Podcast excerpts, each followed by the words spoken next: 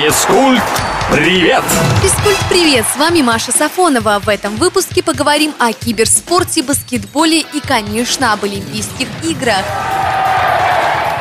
По данным Всероссийского центра изучения общественного мнения, больше половины россиян собираются следить за Олимпийскими играми в Токио. При этом девяносто семь процентов опрошенных не смогли назвать ни одного спортсмена или спортсменку, которые будут представлять с Японией нашу страну. Зато с видами спорта, за соревнованиями, в которых наши соотечественники будут следить, большинство определилось. Водные виды и художественная гимнастика. Правда, есть и те, кто ждут от наших в Токио побед в хоккее, биатлоне и фигурном катании.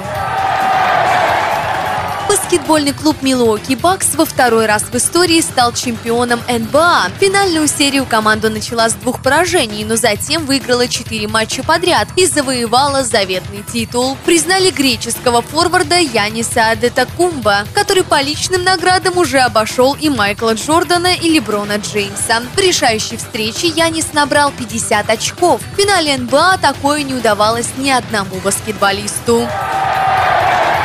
В видеоигре фифа двадцать два появится комментатор-женщина. Ранее матчи в популярном симуляторе комментировали только мужчины, так что новость, считай, историческая. Честь быть первой выпала бывшей футболистке сборной Англии и клуба «Арсенал» Алекс Скотт. Сейчас она одна из главных футбольных экспертов Великобритании и популярная телеведущая, так что такой выбор не удивляет. Новая FIFA выйдет первого октября.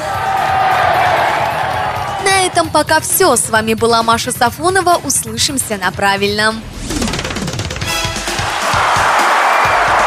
Физкульт, привет!